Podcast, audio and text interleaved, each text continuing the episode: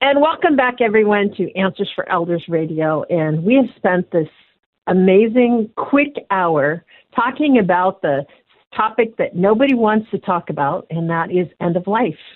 And Daphne Davis from Pinnacle Senior Placements, you have been such a amazing resource for us.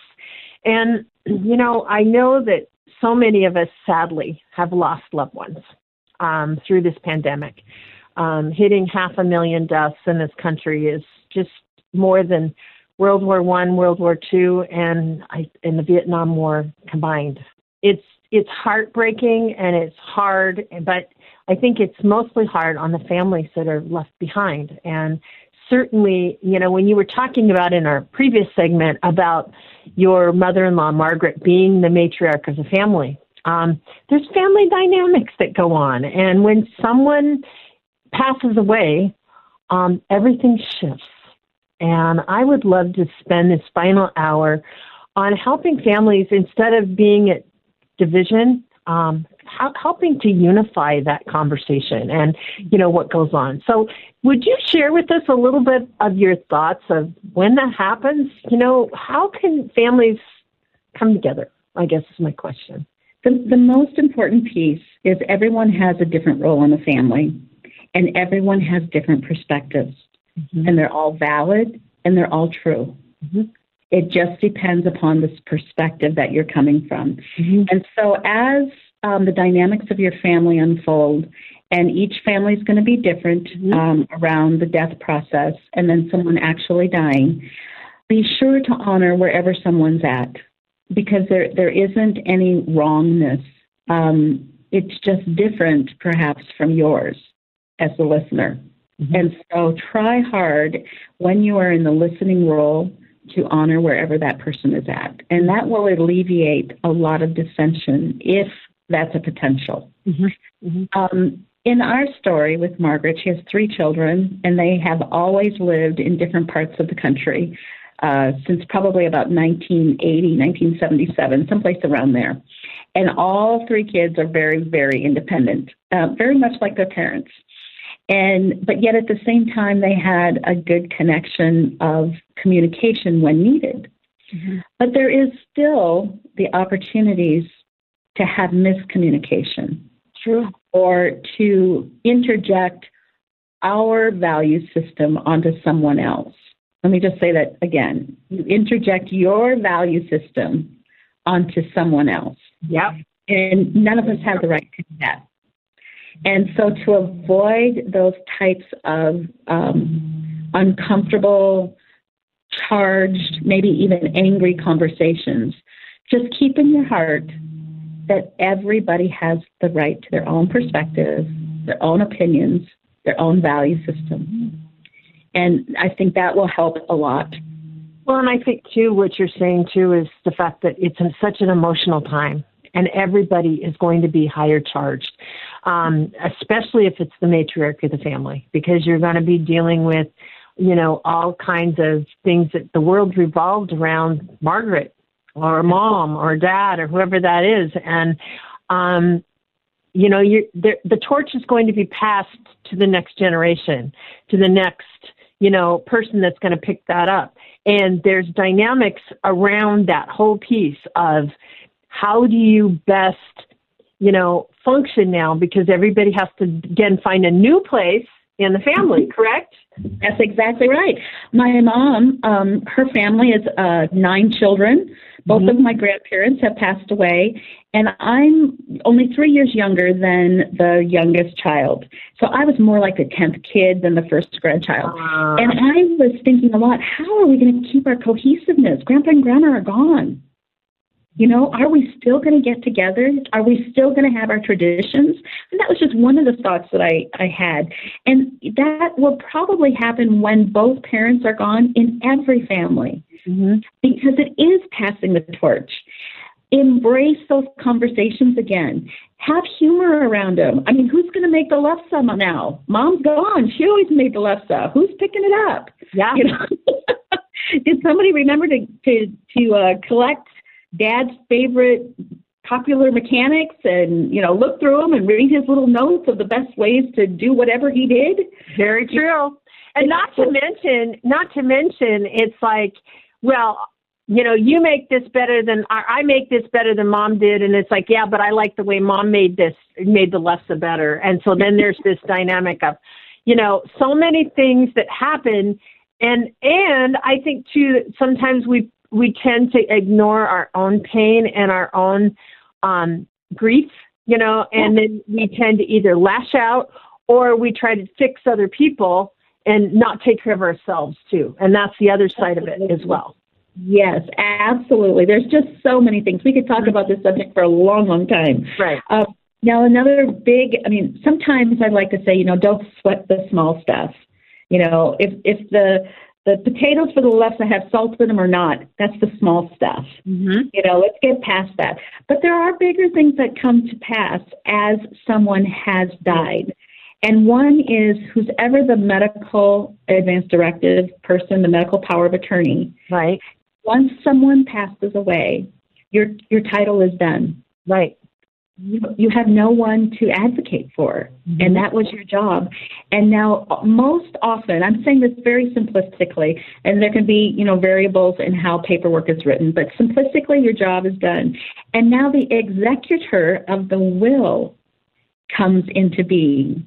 Right. And now there's a whole new set of value systems, and that's through the will.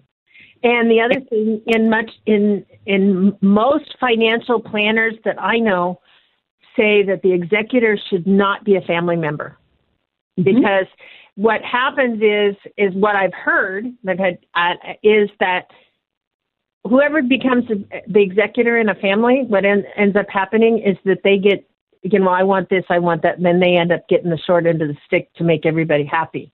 Where an executor is not an not an heir. You know, they're they're somebody that just takes things. Sometimes they get paid a fee to do it. Mostly, often they do, and they will handle the process of an estate. And that is an entirely different conversation. Um, and so again, understanding that that is a that is a handoff process that likely if your parents or you know your loved ones have set something up like that that is a likely scenario mm-hmm. yeah and, and everybody's is going to be different mm-hmm. you know mm-hmm. and that's a conversation to have with an attorney sure. um, that they know the best way of, of of working with your family estate right um, but what's really important is at that time give give some support to that executor in terms of extra grace mm-hmm. let them learn their job Yep. You know, if they're not a professional, if they're not your attorney that is the executor, um, mm-hmm. um, whatever it is, just give a little extra grace to work through that. There are so many financial details, so many financial details that you don't even you're not even aware of. Like how many um, death certified death certificates should I have? Sure. And I was like, when my dad passed away, I was like, you need more than one. I, I didn't have any reference to know that all the companies all the have to have one, your insurance, all of yeah. those things. Yeah. They're going to need to have a certified mm-hmm. death certificate. I had well, there are also extra expenses when somebody passes away. I know my mom had prepaid her cremation, but they said when she actually died in King County. So when um, the cremation company called me and said, "Well, she died in King County, and they have a what's called a permission to cremate tax that I had to actually pay extra that we didn't plan on because we were in Snohomish County, but they don't have that. So again." be prepared to be a little bit surprised about certain things that will come up um, upon the death and figure out as a family it's like who's going to take those calls who's going to make the decisions on on you know scenarios that, that could arise on you know but also work with the executor realizing that the executor is doing their job and your loved one has entrusted them to do that. And i think that's one of the things that's so vitally important. Um, and the other thing is it takes time based on you know if somebody has a will it could go to probate for years I heard, you know, yeah. depending on yeah. Mm-hmm. Or you're, you know, there's different types of mechanisms like living trusts or, you know, trusts that uh, a family trust that may pass to beneficiary, different things like that. But those are things to talk to a attorney about and what is most important. And, and again, you guys can can help in that process. So tell us a little bit again. So Pinnacle is there, let's say at the end of someone's life. How do you help? So somebody calls me, and let's say someone's living at an assisted living. You mm-hmm. know, we place them at an assisted living community. They can call me and they can say, "This is what's happening with my mom. Mm-hmm. I don't know if there's a high enough level of care." At this assisted living. Mm-hmm. What I can do, what Pinnacle can do, is advocate for you to the director of nursing right. and kind of talk um, language to language, professional to professional. Right. And um, you get to talk to me, the family member, as a family member. Yeah. And then it's my job to be able to say, can you meet these needs? Right. Some, Sometimes we have to make a change um, in where people live. Sometimes we don't. If you're at an adult family home, oh my goodness, in my opinion, you have a doula right there with you all the time, and the, the hands-on caregiver, on the provider. Um, that's another situation though that Pinnacle can help you in reaching out to different hospice companies. Mm-hmm. Um, maybe you haven't had the burial um, part of things wrapped up yet. Mm-hmm. Um, we can certainly help you in knowing who to call to do that. Mm-hmm. I mean, now this is not going to surprise anyone. Margaret had everything organized. She was of course she did. Right down to yeah. Last month we got in the mail a, a, form that we had to sign for the state of Colorado that said we were fine with having Margaret um, cremated, and so it was sent to all of us, and it was taken care of. Wow. Now, Margaret is amazing? everything. so Daphne, how do we reach you? So the best way to reach me is 855 734 1500, or you can also reach us at pinnacleseniorplacements.com. And um, we have a team of six now that are able to be able to help you. You will always at some point talk to me, but then I have someone else. You're going to get two for one now. We have another person that will probably help you. That's awesome. And you know, for each and every one of you, we are so honored to have you spend this hour with us to have this conversation and certainly also to have it from our favorite guest in the world sometimes on, on these kinds of topics, and that's our wonderful Daphne Davis. So, and there's lots of things to come this year with Answers for Elders Radio, and you guys are going to be hearing about it very soon.